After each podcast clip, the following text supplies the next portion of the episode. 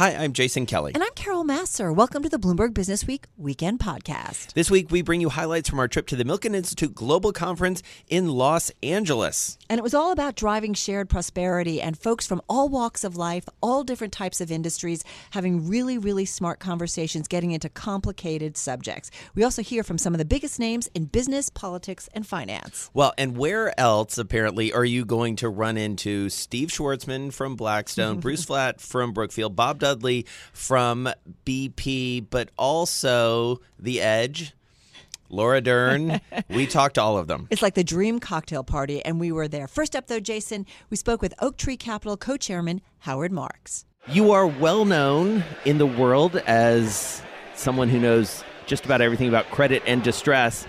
Is there any distress in the world right now? There is distress, uh, mostly outside the U. Well, there's some in the U.S. Uh, retail is in distress. Some energy is in distress with low energy prices. Yeah. Uh, outside the U.S., it's more widespread, less shotgun. Um, you know, there are some NPLs in in uh, European banks. Mm-hmm. Uh, we, we, we buy some of those, and there's a big pile up, of course, of NPLs in China. Yeah. Um, and uh, and we're uh, we're looking at those. You are looking at them, but not buying yet. No, we, or investing we, are we're, we're buying. We have uh, close to four years of experience doing it.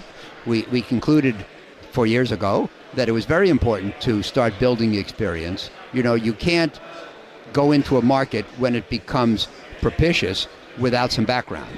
So uh, clearly, you have to build the experience in advance.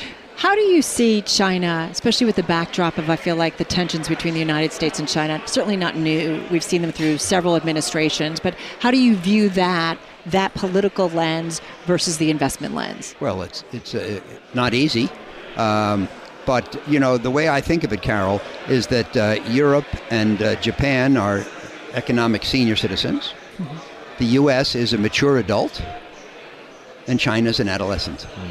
And if you've ever had an adolescent in your house, I have one now, and I know Jason has one, then you know that there are, it's tempestuous, ups and downs, um, chaotic, but you also know that the adolescent's best decades are ahead. Yeah. Right. And, uh, you know, over the next 20 years, which is going to grow faster, China or the U.S.?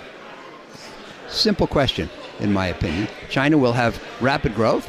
Um, once in a while there will be you'll have some bad days you might even have some bad years. Right. Once in a while uh, there may be issues over uh, macro factors. But i think that uh, you know one of the largest economies in the world uh, you can't ignore it.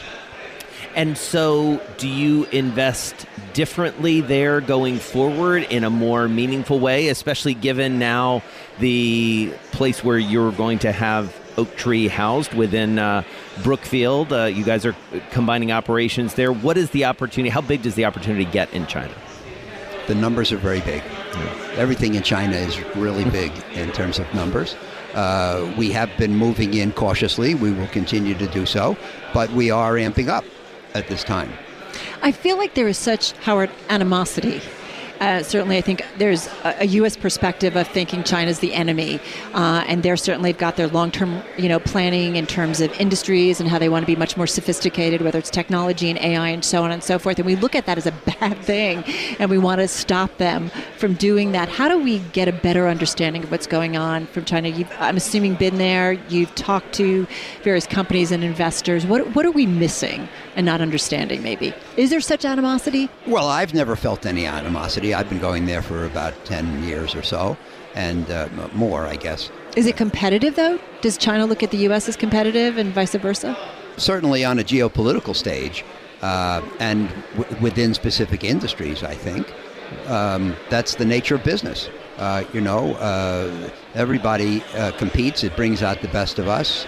And, uh, you know, it's really interesting to be in China and look at China and think about how they integrate a essentially controlled economy yeah. with free enterprise, right. which they have a lot of. And how do the two coexist? Um, but uh, my latest memo talked about uh, some uh, reforms that took place in China uh, 40 years ago, uh, and it, it, it, created much more uh, emphasis on rewards and incentives, um, and uh, uh, I think that uh, I think that uh, China is highly incentivized to work toward those Right. rewards, even if not the whole economy is characterized by free enterprise.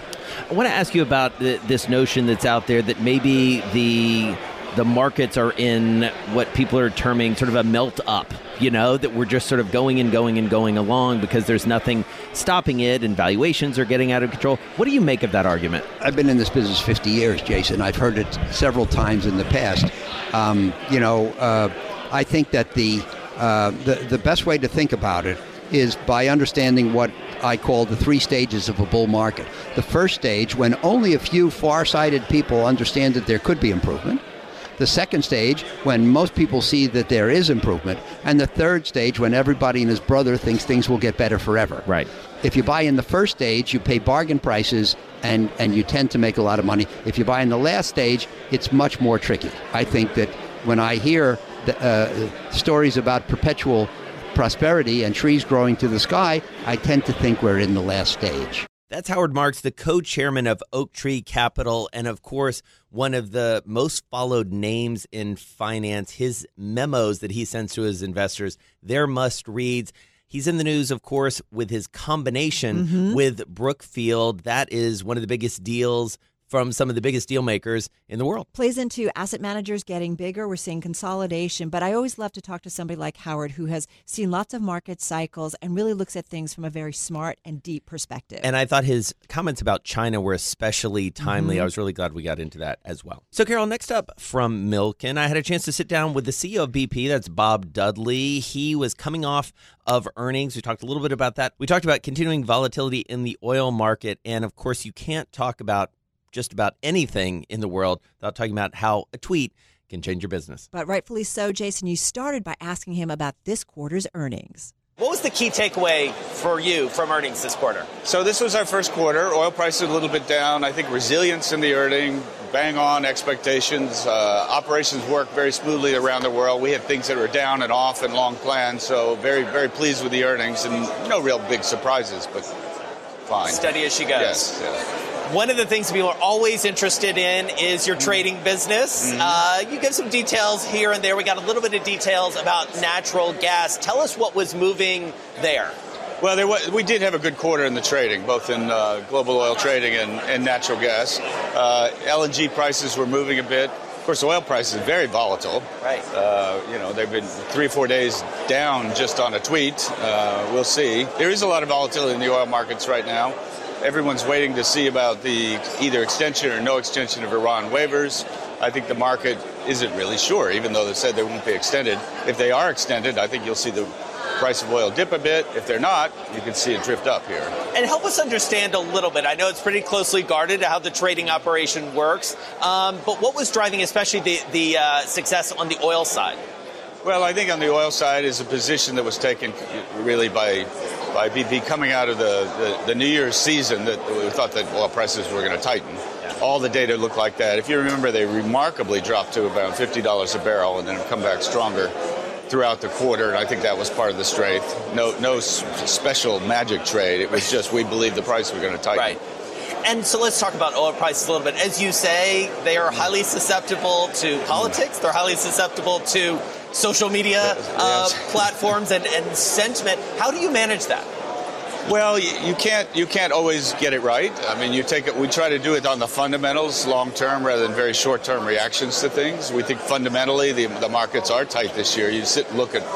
You know what is unfolding? This Venezuela defying economic gravity, and reports of more violence in Libya. I mean, these things are, uh, approach the fundamentals, and you look at the production growth of the Permian, but it's still bottlenecked. That won't be there forever.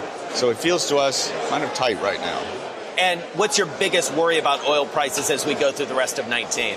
19 well uh, for, for us we planned the company on $55 a barrel or a very narrow fairway for bp uh, i think if i worry about it longer term not short term longer term is we end up either with a spike or a drop and, and that's not good for the world it's not good for planning but right now i think we will be in this fairway of 60 to 75 it looks like for 2019 talk to me about the integration of the BHP uh, assets. What are you learning there, especially about the, the U.S. shale market?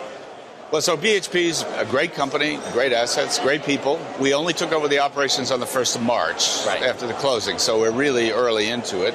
Uh, we've got you know synergies that'll, that'll happen. They'll happen very fast. We like the assets a lot. We're part of that checkerboarding in the in the Permian. I don't know if you've ever seen yeah. the, the old historical reason why uh, leases are, are actually shaped like a checkerboard. And so we've got people in between us. I think down the road, there'll likely be some consolidation or swapping to make that a little bit more efficient. But we like the rocks. Uh, we've got a great team that's been working on natural gas in the U.S., and now they can turn themselves to uh, crude oil, which would be great. And does that consolidation come sooner rather than later? Is that something we see in the near term, like this year, next year? When when might that happen? It's a good question. I think uh, there's no need to rush it. Uh, it. I think it's just one of those things. If you look at uh, that big piece of geography out there, not just for us, that there will be rationalization right. coming on. So, you think it'll be competitive as, as you try and sort of figure out who's going to get the upper hand? Well, I think I think it'll. I, you know, you could have the industrial logic of companies just rationalize. You can do swaps. It yeah. doesn't even have to be M and A. I can see that some people would see pairs of companies would see a lot of value in that. And for us, it's also what we did with BHP with some other assets in the Eagle Ford and the Haynesville, right next to where we were already producing gas. So it's a really nice extra piece of business for BP. And you'll see us divesting some of the gas assets that we had to make sure we we uh, return to shareholders right. some of the money that we put out. Well, you anticipated my next question, not surprisingly. Those divestments, especially here in the U.S., how's that going? Is it the pace you want? What happens next?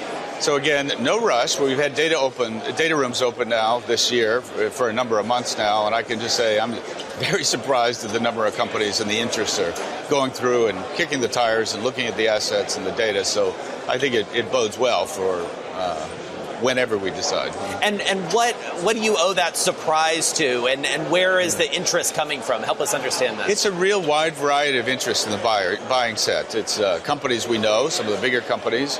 It's uh, some of the independents that we know, and then there's individuals, uh, essentially individuals who have a lot of backing of cash. So private equity, maybe small private equity. So it's the whole spectrum. I do wonder about the role that private equity plays here because it feels like, uh, as an industry, they've sort of been in and out mm-hmm. of uh, of the oil business, the, the, the energy business. How do you see them both competitively and as a partner at this point?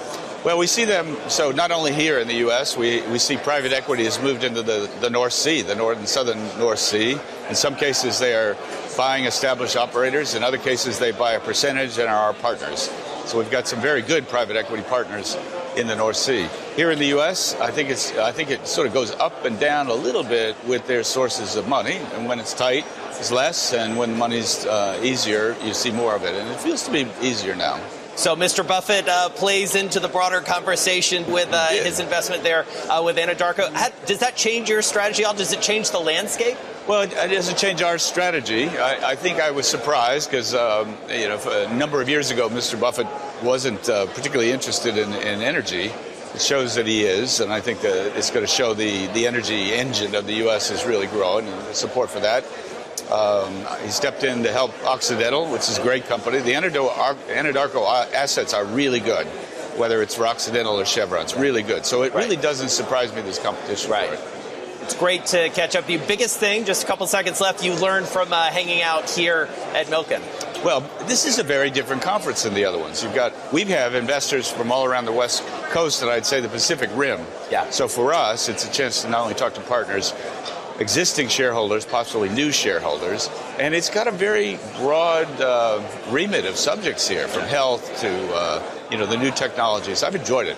That's BP CEO Bob Dudley, and of course, one of the most followed names in terms of how the oil market is going. Mm-hmm. It tells us so much about the global economy, investment, and politics. Well, if you're at Milken, you're in LA, makes sense to stop in and talk to the mayor of that city, Eric Garcetti. You know, he thought about running for president, mm-hmm. very well known politician, not just there in LA, but around the globe. It was great to talk to Mayor Garcetti because, Jason, when I think about Los Angeles, I do think about them being at the crossroads of so many important issues, whether it's infrastructure, whether it's immigration, whether it's politics, whether it's food production, and a lot going on in this city. And we began by talking with him about a Green New Deal for Los Angeles. He talked about what he had planned. you've got a big announcement, a Green New Deal. We talk about it on a national level. Yeah. You've got a plan for LA. Tell us about it. Well, my simple message for folks in Washington is while you're figuring it out and looking across the aisle, don't worry about looking across the aisle, look across the country. And here in LA, actually four and a half years ago, we launched a plan that was about the environment, the economy, and equity.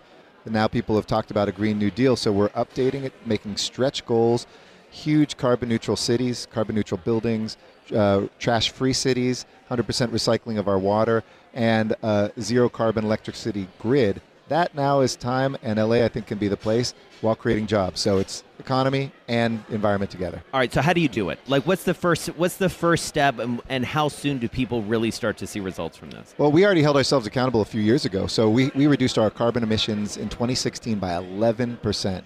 I'd be challenged to find a city almost anywhere in the developed world that did that. And our unemployment went down 14% that year. So it's conscious strategies for jobs. So looking for those green sector energy jobs, solar installation, uh, water technologies, and at the same time, going straight to the things that I own as a mayor that we collectively own. And we run the largest municipal utility in the country, and we're transferring that not just off of coal, but now off of carbon itself. And then, of course, our transportation system and our buildings. Those three things electricity, transportation, and buildings account for about 80% of all of our emissions. So, what pushback uh, are you getting? Because Green New Deal on a national level has uh, drawn some. Uh, maybe eye rolling, maybe some criticism, maybe some skepticism uh, at the very least. What are you encountering? At the local level, we don't really find that. And we want to put this out not just for LA, but really as a green print for all cities in the country and around the world. I, I chair Climate Mayors, which is 422 mayors, bipartisan group around the country. And I don't think we get caught up in those conversations because while people are talking about universal incomes and things like that, we know in LA we created 35,000 green jobs. That's more than the country lost in coal jobs. So we know that we can create sectors in any city around this. Um, and that kind of answers that middle class question of how do we have a place in the economy for our citizens in the future? Right. It's by embracing this stuff aggressively. Well, let's talk about that very topic because we think about it a lot in, in New York, certainly all over the country. Affordability just of, of the big cities. Got a lot of Yes. people who want to come to a, a place like LA. We, you see it uh, every day. I see it, you know, flying in and, and driving through uh, town yesterday. How do you ensure that this is a place where people can actually make a good living and live? Well, you have to find what those jobs are. So, for instance, I know New York's strugg- struggling with keeping up the subway and expanding it. Yeah. We passed a measure that uh, will never sunset to build 15 new rapid transit lines, and we make sure those jobs go here locally. That's 787,000 jobs you can't export. They're middle class, and you can keep them for an entire career, your lifetime. So, I think it's thinking intelligently about these things, not just buying a little bit of solar power on the marketplace or uh, recycling a little bit more, Yeah. but really building the economy around that, and that's what we're doing here in LA.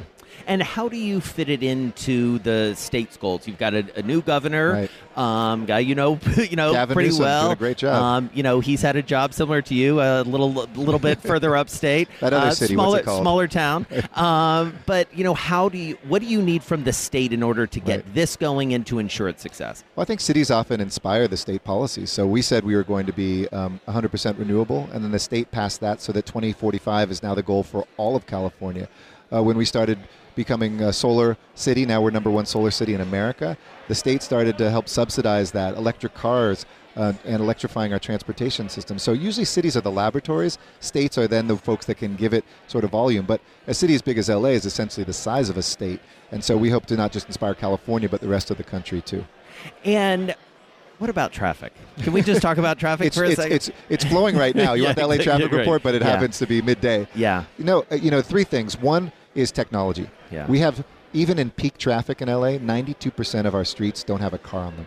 wow. So as we have autonomous vehicles or interconnected vehicles, we can much better use that space without having to double deck freeways at billions of dollars and decades long. Second is the public transportation system that I told you we're building out. Yeah. And third is going to be building better communities. LA in the past, you didn't put the housing next to the jobs. You didn't put the retail near the housing. You didn't, you know, go out and worry about hitting five neighborhoods in one afternoon. New York, you don't look at crossing three boroughs just Yeah. to go see a friend every day. So it's really about better zoning and planning, and we're completely redoing the city um, especially around our transit corridors, to be more dense and to put those jobs, those healthcare needs, everything all close to where you live. And that's Eric Garcetti, the mayor of Los Angeles. You know, I got to see him in action a couple times during the conference, and man, he is smooth. He commands a room. Mm-hmm. Very impressive guy. And it's a city and it's really a state that you always want to watch because of its size and its impact on the nation overall. So, one of the biggest names at Milken this year, no doubt about it, Jason, was Blackstone CEO Steve Schwarzman. Well, Schwarzman, well known, his firm, especially well known, they've eclipsed a half a trillion dollars Staggering. in assets under management. It was great to sit down with him. I just seen him a couple weeks earlier, actually, on earnings day. But in this fast moving world, Steve's always got something to talk about. And Jason, you started though with Blackstone's conversion to a corporation. This was big news. We talked a couple weeks ago about earnings, and the big news that day was your conversion to a corporation, which sounds a little wonky and yet has been a really big deal for the stock, not just yours, but the rest of the industry. Why? Well, I, I think uh, in terms of ours, it makes good sense because there are probably two to three times the number of people who could buy our stock who haven't been able to because we've been using uh, K1 statements. So by getting rid of those and converting to the normal 1099, if we can take advantage of that huge additional buying power, logic should say that if more people want to buy you, your stock will go up. And so, what have people said to you in the aftermath? It's, as I said, it's been a couple weeks. I mean, are you hearing from a different class of investors? Is your phone ringing from different people? Yes, it actually is. And people say, uh, thank goodness uh, you made that decision.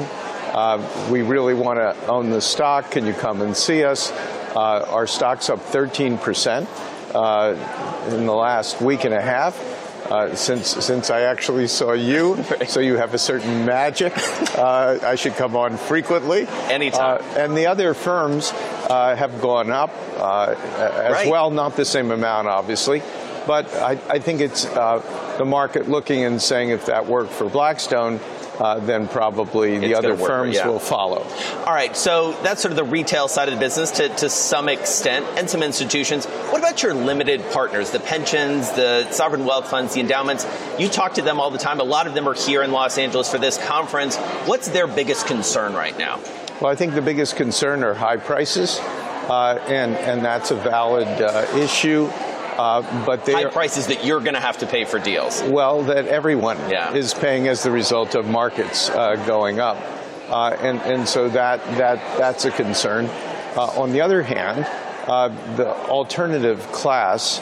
Uh, Private equity, real estate, uh, and and you know credit uh, uh, has done so well uh, for these investors over very long periods of time that they continue uh, to increase uh, their allocations, and, and that's that's certainly good news for us. Uh, but but it's a time where you need a little more uh, caution uh, for investing uh, than than when when prices are lower. And so, as you look across the suite of products that you're offering to investors, whether it's real estate, credit, hedge funds, private equity, is there one that seems to be drawing a disproportionate or a little bit more attention from the big institutions right now? I'm asking you to choose among your children, I know. Well, that's a tough one. You know, we love all our children, uh, and all the funds sell out. So the bottom line uh, is that we've had uh, huge demand, uh, p- partly um, uh, because we've done uh, so well for investors in every one of the classes, and the investors themselves have more money. If you will, Yeah. uh, when, when markets go up, the size of their funds are bigger. Uh, so I, I, I think they're uh, biasing things to experienced managers in a higher price environment uh, to, to, to basically protect capital uh, and do the right thing, uh, but also ride the cycle and be able to put money in at the right time. So when you think about that appetite for all of these funds, they're selling out. You've talked about getting to a trillion dollars in just a few years in assets under management. You're more than halfway there uh, at this point. How much do you worry about getting too big, that there's too much money that you have to put to work? Well, you always worry about things like that, and the nice thing is you can do something about it. This isn't mandated, Yeah. uh, and you don't want money that you can't invest well. Uh, our business has gone from no assets to the largest in the world uh, in our asset class at 512 uh, billion dollars be- because we're careful, uh, because we're prudent, because we understand we're playing a long game. Uh, and if we do poorly, the only people who remember that is everyone who gave us money. Uh, and so we only want them to have a good ride. Uh, and, and so it, it's up to us uh, not to have too much money in any strategy. What we tend to do, Jason, uh, is, is expand not by making one fund gargantuan. Uh, we, we, do it uh, by inventing other strategies or, or going into areas we haven't where we think the investments are very good. So we're looking at growth buyouts. Mm-hmm now or, or growth investing uh, uh, in equity.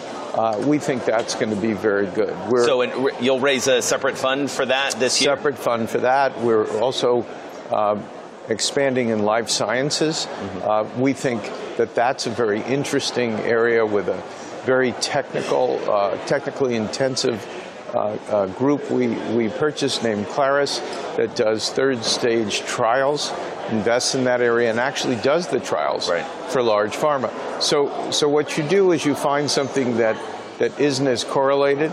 Uh, that in, in, the, in, the, growth growth uh, equity area, you know, it doesn't particularly use leverage, uh, where you're buying mature uh, companies in the in, in the, the tech area compared to the early stage things.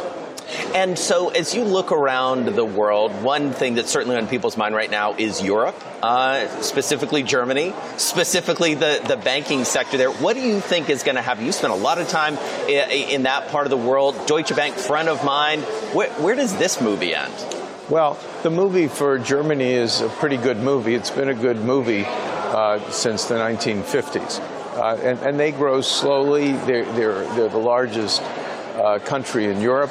Uh, the, the, the, financial sector in Germany has always been um, uh, some, somewhat different than in other parts of the world. Uh, you know, they have a lot of uh, smaller regional banks, uh, and they've had not great luck, uh, considering how good their economy is, that their banking sector uh, hasn't hasn't performed as well. And right now, you know, uh, Deutsche Bank has been in the spotlight for uh, the last few years mm-hmm. in terms of uh, performance, and it's tough to manage a bank when everybody's looking at it and everybody's you know, uh, uh, raising questions. Um, uh, Germany needs a, a, national champion. Every every European country believes that they they need a significant um, credit extender uh, Uh, and so sector. Do you, so do you think it's a public solution or a private sector solution that ultimately helps save Deutsche Bank? I, am not a Deutsche Bank expert. I, I, I wish I were. Uh, so you're not going in there? we're not going in. It's yeah. hard to do due diligence right. on a bank. What's your one big takeaway from China right now? You've invested there, you've done a lot of philanthropy there. What's the thing people are missing about China? Well, China has stimulated its economy like they said they would when the tariffs went in. Uh, I was there four weeks ago. Uh, the, the people at the central bank were telling me that worked very nicely. And, and now you're seeing the result of that, uh, which has surprised uh, some commentators that, that China's economy uh, looks pretty solid now uh, in the sixes, 6% growth. and, and I think that would have surprised some other people. It didn't particularly surprise me. They have the ability in China uh, to, to, really force money uh, into their system uh, to, to, to, create growth. And, and they're, they're doing it, and it's been successful. And are you putting more money uh, into China at this point as Blackstone? Or are you investing more heavily, and where? Well, we, we just bought a company there. Um, I think I think China is a harder place to invest uh, for outsiders. Yeah. Uh, and you, you, you, always have to be uh, prudent and thoughtful when you invest. Uh, we're looking uh, in the real estate area as well, uh, and it all depends, you know, what happens and what values are. Right. Uh, Tim Geithner over the weekend was talking about the strength of the economy and this bull market that we've been in for a long time, and he said the only thing we have to avoid is dumb mistakes. Of course. Uh, what could be a dumb mistake that we collectively could make, either from a policy decision or from a market decision? Well, uh, I, I, think there are a lot of mistakes you can always make. I think if if there's a really dramatic uh, change in the uh, tax area, uh, if the if the Democrats win, for example, if if a lot of the things that some of their candidates are talking about, I think that would be sort of a, a disincentive. It could have a certain psychological shock value, uh, and and logic would say that would would slow an economy. Um, that's one of the things you could do. That's Blackstone CEO Steve Schwarzman. You always want to talk to him. I mean, Jason, you have a great relationship with him. But again, when you think about Blackstone, the amount of money that they are managing, this is a big deal when it comes to the global financial industry. Well, and it's interesting too because of the nature of their businesses. They invest so heavily in real estate, mm-hmm. in credit, in hedge funds, and of course, in private equity. So they have a window into the economy that few have. And I love that they say, or we have said, private equity is kind of the new hedge fund, right? I spoke with Walter Robb. He's the former Whole Foods co CEO. It was such a great conversation. You know him well. You talk cannabis, the meal kit business, and of course, his former company. I got to talk to you about Whole Foods. A couple okay. of years since it's been sold from uh, uh, that Amazon bought it out. Yeah. Has it played out how you thought?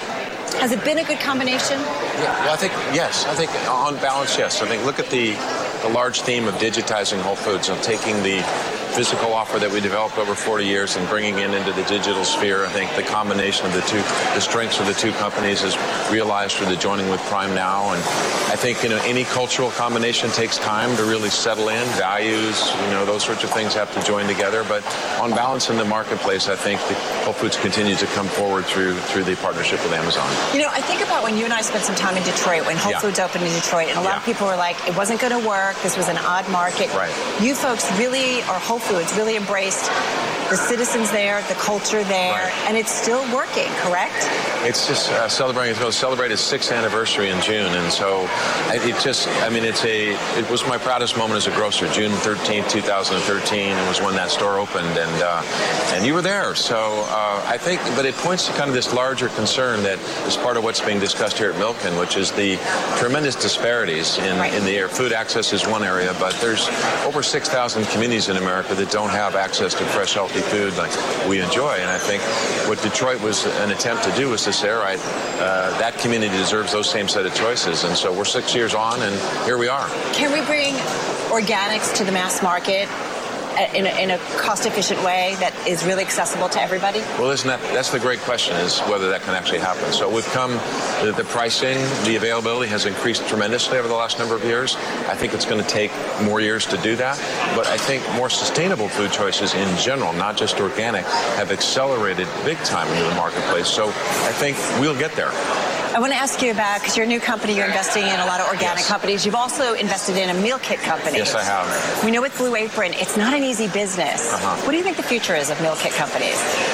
I think it's part of. You hesitated. I hesitate, not an yeah. easy market. Yeah, well, I'm not actually an investor in Blue Apron, but I'm not Blue Apron. I'm an investor in a number of other small food companies. I think represent the next generation of food. But I think for food meal kit companies, they are one choice in a litany of choices customers now have they didn't have five years ago. So we're seeing some limits on that in terms of a the number of times people repeat, the churn rate, et cetera, the concern about packaging. Right. But where we combine the meal kit with a physical store, in the case they Plated joined with Albertsons or Whole Foods is doing meal kits with Amazon. I think there the combination is more powerful. Um, I'm also curious about the cannabis industry. About which? The cannabis ah, industry. Yeah. Um, and I believe you're on the board yeah. of one of the cannabis companies. Um, that too has been a bit of a volatile industry. Yeah. Do you see a time, Walter, where there are cannabis products in all supermarkets?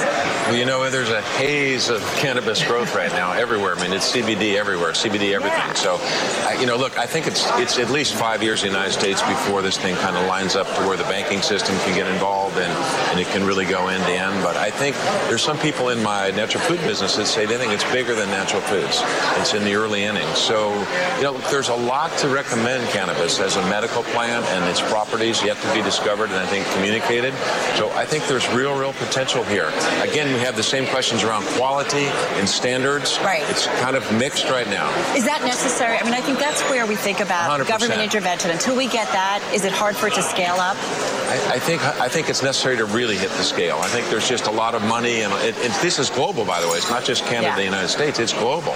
So licenses are being done in different countries. But I think some sort of stakes in the ground around standards and quality for the customer to ultimately say we're going to go all the way with this. Uh, I think is necessary. Would you invest in a cannabis company? Yes, I would. You would? I would, I, and I and I thought about that a lot before I would answer that question. But uh, you know, actually, I've done the look into the science of cannabis and into the plant. Right. I understand all the mores around it, but I think that there's something really healing about parts of this. And my dad now is 92 years old, and he's taking cannabis gummies at night to help him sleep, and it's helping him. So when I see things like that, I say, all right, with the real, let's let's get the real part of it. But I think there's real potential here. I got to ask you one last question because I think we look at retail overall, but the supermarket industry, like where is it going? There's so many that are seem to be struggling. As you know, it's a low margin business. Where do you ultimately see the supermarket industry going? a massive change. In other words, I think the edge of it right now is with Hema in China. It's a complete physical digital interaction and, and, and, and integration in a fantastic way. But I think we're going to see the future store is smaller. The center store is probably roboticized or uh, made autonomous. The fresh product is exploding. Uh, but you're going to see this confluence of choices that the customer today wants it in all sorts of different ways. So I think the stores are there. 70% of the business five years from now is still done in physical stores. But the customer today, particularly the millennial generation, wants to connect digitally, wants to be met on a pickup in all these different ways. So it's going to look very different than it looks today. That's former Whole Foods Market co CEO Walter Robb. And really, it's kind of interesting. You know, he's been in the supermarket industry for so long, lots of transformations. And right now, of course, he's focusing on investing in organic food companies. He thinks ultimately, Jason, it's something we can bring to the masses. What a thoughtful guy and a reminder, and really a reminder that food was front and center. So many conversations about that uh, at Milken this year. It was really cool. So, Carol, while we were out at Milken, I caught up with a guy who's been called the Warren Buffett of Canada. That's Brookfield's Bruce Flatt, a sprawling empire they have across world, hundreds of billions of dollars, some very well known real estate in some big name cities. Sprawling empire, so you had to have a wide ranging conversation, Jason, from infrastructure to Brookfield's acquisition of Oaktree. I started by asking where we are in the economic cycle. Look, I would, from most of our businesses globally, and in particular here in the United States, everything feels pretty good. And uh, so there's no signs in front of us that we're going to have a recession, but no one should forget that we're 10 years into an economic recovery, and at some point there will be a recession. And what do you make of this idea that, you know, maybe we're in the midst of sort of a melt up, you know, that people are just don't have any reasons to be negative, so they keep buying and valuations go up and their, you know, trees are growing to the uh, sky. So we buy real businesses. We don't uh, necessarily participate in the stock market. So I don't have a view on a melt up. What I'd say is that the real economy with real businesses is pretty constructive virtually everywhere in the world. In fact, some countries are still getting better, a few going backwards, but they're they're pretty good. So, speaking of real, let's talk about real estate. You guys obviously a very big player in that globally. Uh, starting in the U.S., what do you make of the, especially the commercial real estate business? Look, the commercial market, similar to what we just talked about in the economy, the commercial market is strong. Office um, vacancies, uh, occupancies, I think, are the highest they've ever been in most cities. Many cities globally are in the 1, 2, 3% range. And that's just from a big urbanization that's occurring globally. And that I don't think that's going to change. Right. It, may, you- it may ebb and flow, but I don't think it's going to change over the next 25 years. And so, what does that sort of secular shift mean for an investor like you? Does it change where you invest, how you invest, what you build, and where? Look, look. For example, we've had a, we've always had a big single-family business in the United States, building single-family homes in suburban markets, and many of the sites we're now approving as we're going into cities. Yeah. Part of our acquisition at GGP was we're using those sites to concentrate and build other uses, mixed use, residential and other things, because cities are moving further in. People want to live in major groups of people. So, speaking of acquisitions, we caught up earlier in our show with Howard Marks. You made an acquisition there as well, buying Oaktree, agreeing to buy a majority of Oaktree. What's next for, for that deal? How do you go about sort of integrating? Yeah, so um, the good news is we did a partnership, not an acquisition, which uh, which means that we don't have to integrate anything. Yeah. In fact, Howard, Bruce, and their management team are the best in the business. That's why we did a partnership with them, which means that we don't have to do anything. Yeah. In fact, they have to do all the hard work Right. now. They got to run the place. Right. But uh, more said, uh, more uh, positively, I just say um, we're excited about having them as part of the franchise. There's many things they can do for us and we can do for them, but but the businesses are not Yeah. going to be integrated. They're going to own 38% of it afterwards. We'll be 62, and we'll, we'll they'll run the business for us. And why credit at this point? You know, like why have why bring that platform on? Because it's something you haven't done before. Look, I, look, we've done it sparingly, Yeah. but we don't have a big business. They have a hundred billion dollar business. They're very good at what they do. Our clients increasingly want credit alongside the other products, and this was an efficient way to get it done with a best in class franchise. Um, on top of that, at some point in time, the markets will turn, and we will put our money and other things behind their franchise, and I think we can become really best in class. Let's talk a little bit about a business you're deeply in, and that's infrastructure. There's a big meeting tomorrow in Washington. The president is convening some folks. Uh, he's going to talk to uh, Nancy Pelosi, Speaker Pelosi, and Chuck Schumer, Senator Schumer, about infrastructure. It has been long awaited in the United States. I think anyone who's driven anywhere uh, in the United States or gone to any airport knows that there needs to be some investment. There hasn't been a lot as of yet. What do you think needs to happen and will happen when it comes to infrastructure in the United States, first off? Look, I, I, inevitably, all infrastructure is going to transfer into private hands. But um, until the point that governments are either stretched or, or um, reg, uh, governments and the individuals that run them are pushed, um, there, it's easier not to do it Yeah. because people yell at you when they have to pay for the toll on the road that they didn't have to pay for. Um, so it's going to be slow in the OECD countries, but it's coming in eventually. And do you see a lot of opportunity outside the United States for infrastructure? And, and is there still an appetite for that investment? Yeah, look, there's a lot of. It, it- when I say this is it, the largest, the largest business in the world is real estate. The second largest is the infrastructure that it's all built on. So these are enormous businesses. And when I say it's slow, there's still incredible amounts of infrastructure that are being privatized around the world. In fact, much, much more outside of the United States because it wasn't natural to get it paid for. And governments don't have the money, and therefore they're going, I'll call it skipping the step of government owning it. They're going right to private infrastructure. And, uh, and that's occurring today and, and increasingly around the world. So when you look across your businesses, whether it's infrastructure or real estate or private equity, now credit uh, via the Oaktree partnership, uh, what worries you the most in, in 2019? Where are you seeing any warning signs? Look, there's no, um, we don't see big issues in the economy out there. Clearly, um, valuations are higher than they were 10 years ago, seven years ago, five years ago, three years ago, a year ago in the stock markets. And interest rates um, look like they're going up, but they don't look like they're going up at the current time. Um, but those are the things out there that could disrupt the markets. When that happens, how it happens, um, that and political issues. But I'd say we, when we're investing into long businesses, you generally don't. As long as you pick good countries, you don't get too concerned about short-term governments. Last question for you. One of the political issues out there that I know is in one of your backyards or front yards uh, is Brexit uh, going on there in the UK. Maybe it'll happen, maybe it won't. You've been pretty clear that the effect on your business has been de minimis so far. Still true? Yeah, look, I would say uh, most of our businesses in uh, in the UK today are doing well. I think longer term, the UK will still be a great place to invest. in the short term, there's no doubt this is disruptive and not helpful for business.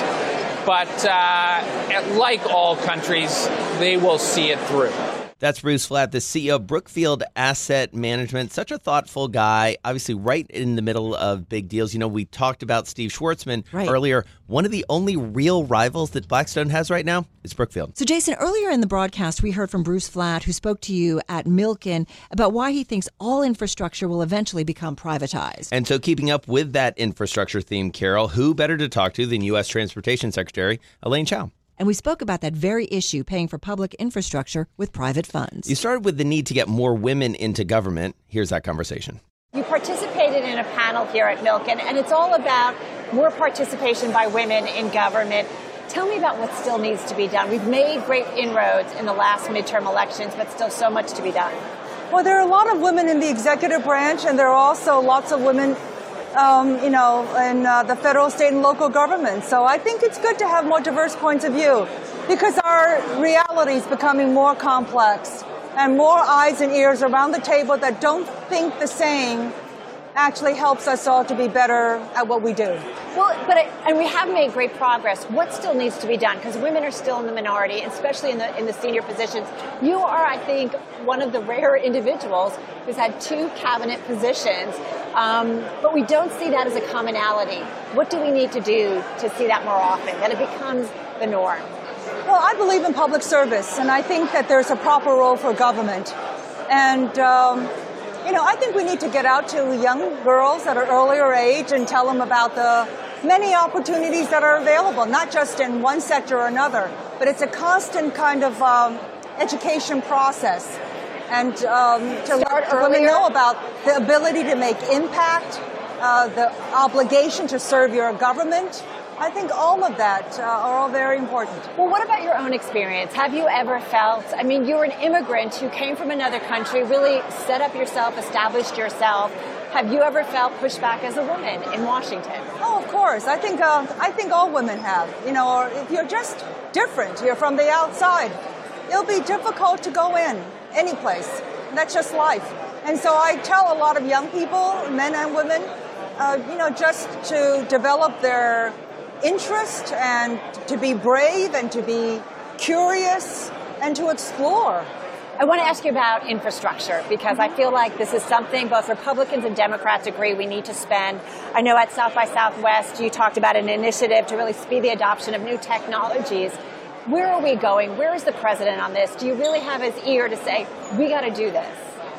Well, the president doesn't need me to remind him. The president feels very strongly about the need to address our infrastructure uh, state in our country. And the biggest problem is uh, how to pay for it.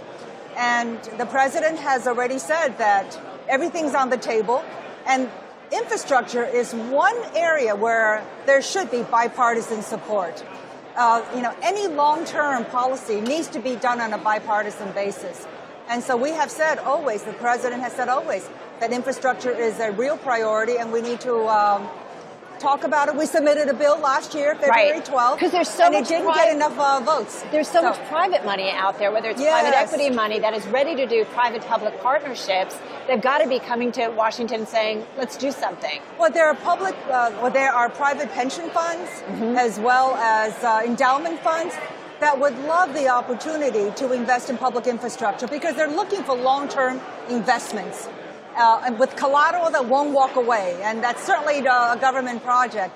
So I hope that there will be greater interest and allowance by the private sector to come in because currently there are a number of states that disallow the private sector from investing in public infrastructure. And so we have to remove those hurdles and allow the private sector to come in because they are a tremendous source of capital. One last question I've got to ask you because certainly the purview of the Boeing 737 fell under Yes. you. The FAA, we're still waiting for a head to be approved. Um, the administration criticized for taking so long in grounding it when other countries Oh, I don't did. think that's fair at all because uh, the FAA, who ultimately made the decision to ground the planes, the 737 Maxes, they are a very fact-based organization, and they needed to have facts before they can ground the planes. Because if you don't have a fact-based reason for grounding the planes, how would you explain ungrounding the planes? So we now have a number of uh, audits and investigations going on to see what happened to the certification of these two planes, which occurred uh, in uh, 2012 and 2013. Right. And then uh, we also, I have also set up a special blue ribbon committee to look at the certification process going forward. And then the FAA is waiting for the software fix from the company before it can obviously do anything.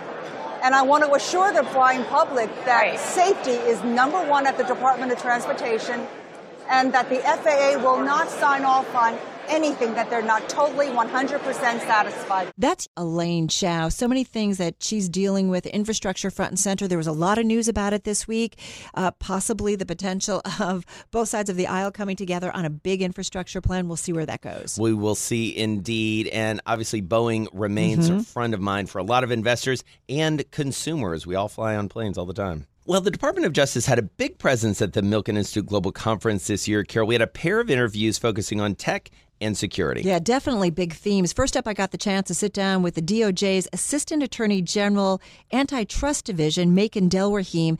We started by talking about calls to break up big tech. So, Makan, let's talk about big tech. And what's funny is you and I were talking before, this is a second year where there's been a panel saying what's going to happen in big tech. Uh, Elizabeth Warren has called for a breakup of big technology. Where do you stand on this? Well, we have uh, you know a certain number of standards of the antitrust laws, and we will look at you know every industry and apply the laws based on the facts and the evidence. I don't know if breaking up uh, any particular industry, you know, without having an actual investigation and showing they're they're doing competitive harm, is the right approach for antitrust enforcement. But um, that's an area that you know antitrust enforcers should be looking at, and we certainly are. And there's big technology, and then I feel like there's Amazon. There isn't any panel I do or any conversation I do that Amazon doesn't somehow come up in that conversation because they're such a bigger and bigger player, not only in retail, but so many other industries. Does Amazon, do you look at them as a different category? Well, Amazon has been a disruptor in a lot of different sectors, and they have Is that a good thing from your perspective? Uh, well, I think when you're a, when you're an initial disruptor and create more efficient products and services and lower the prices to consumers, that's always a positive thing. The problem becomes when you have market power and you take certain actions that might actually harm competition, which ultimately will harm consumers. And that's the type of conduct that we look at.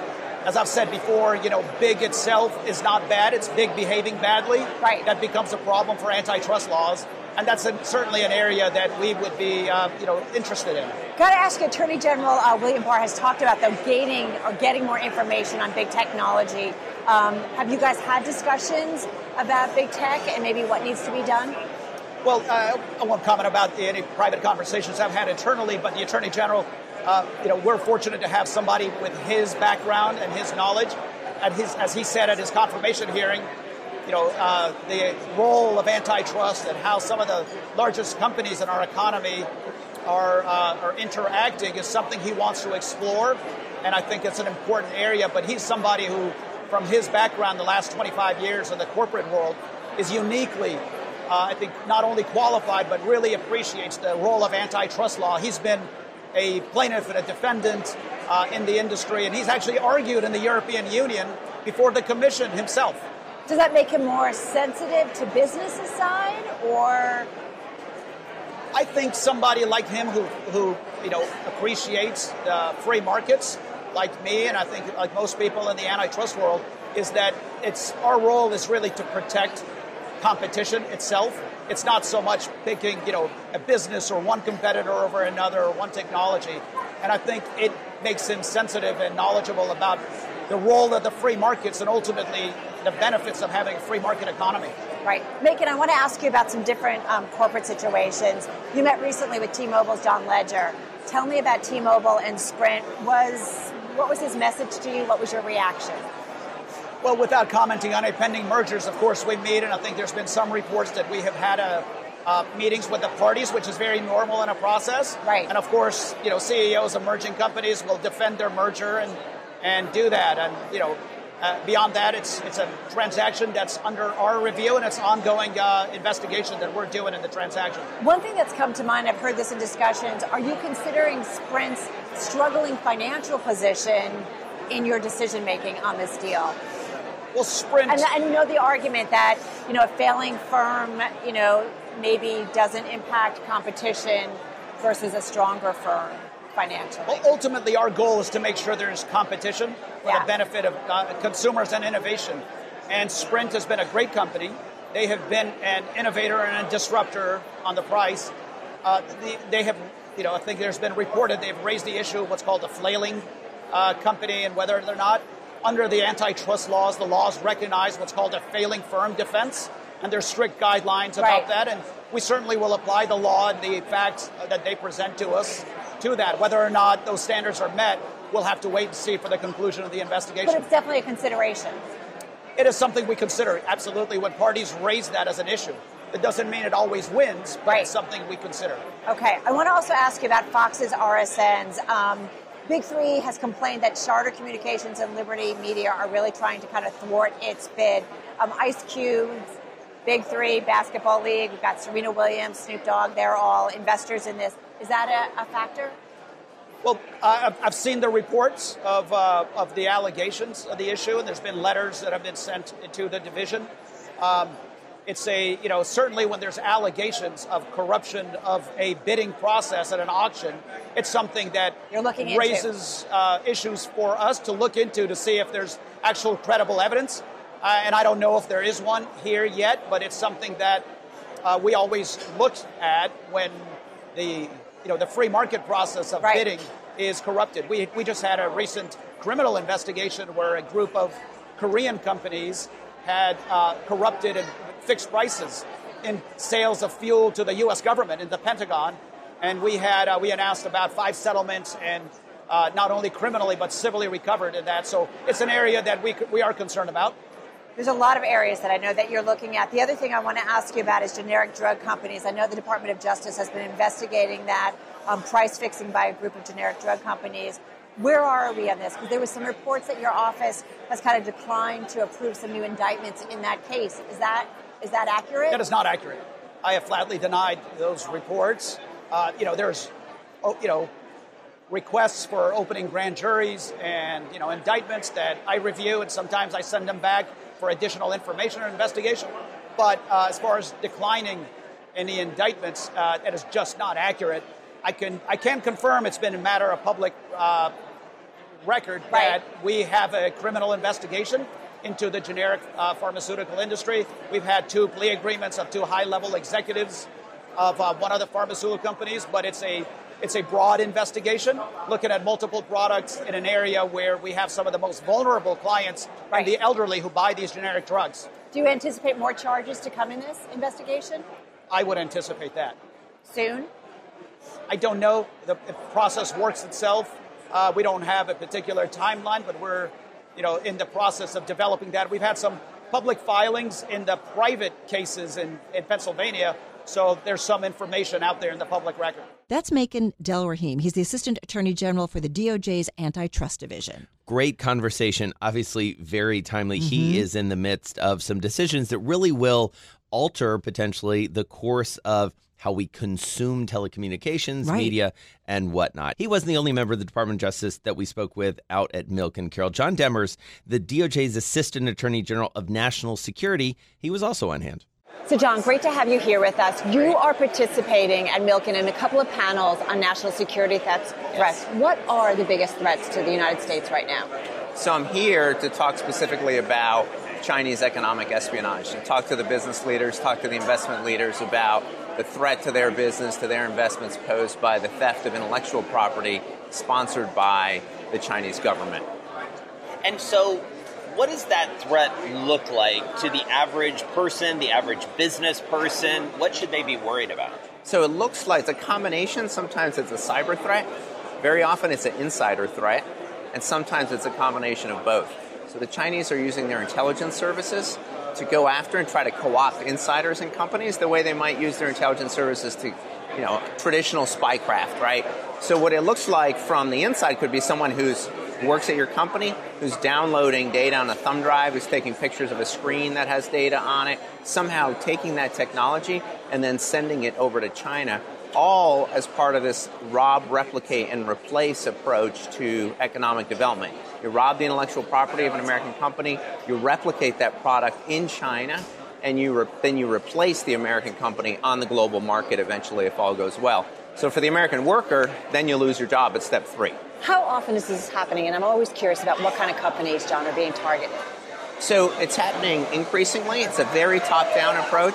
We've had a number of cases recently on everything from uh, commercial jet engine technology to BPA free uh, linings in soda containers and cans.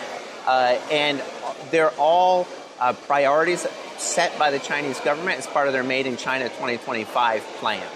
And so, as you talk to executives in the C suite and on down, are they worried enough about this, in your I think- estimation? I do think increasingly so worried about it, recognizing it, and realizing they really have to confront this.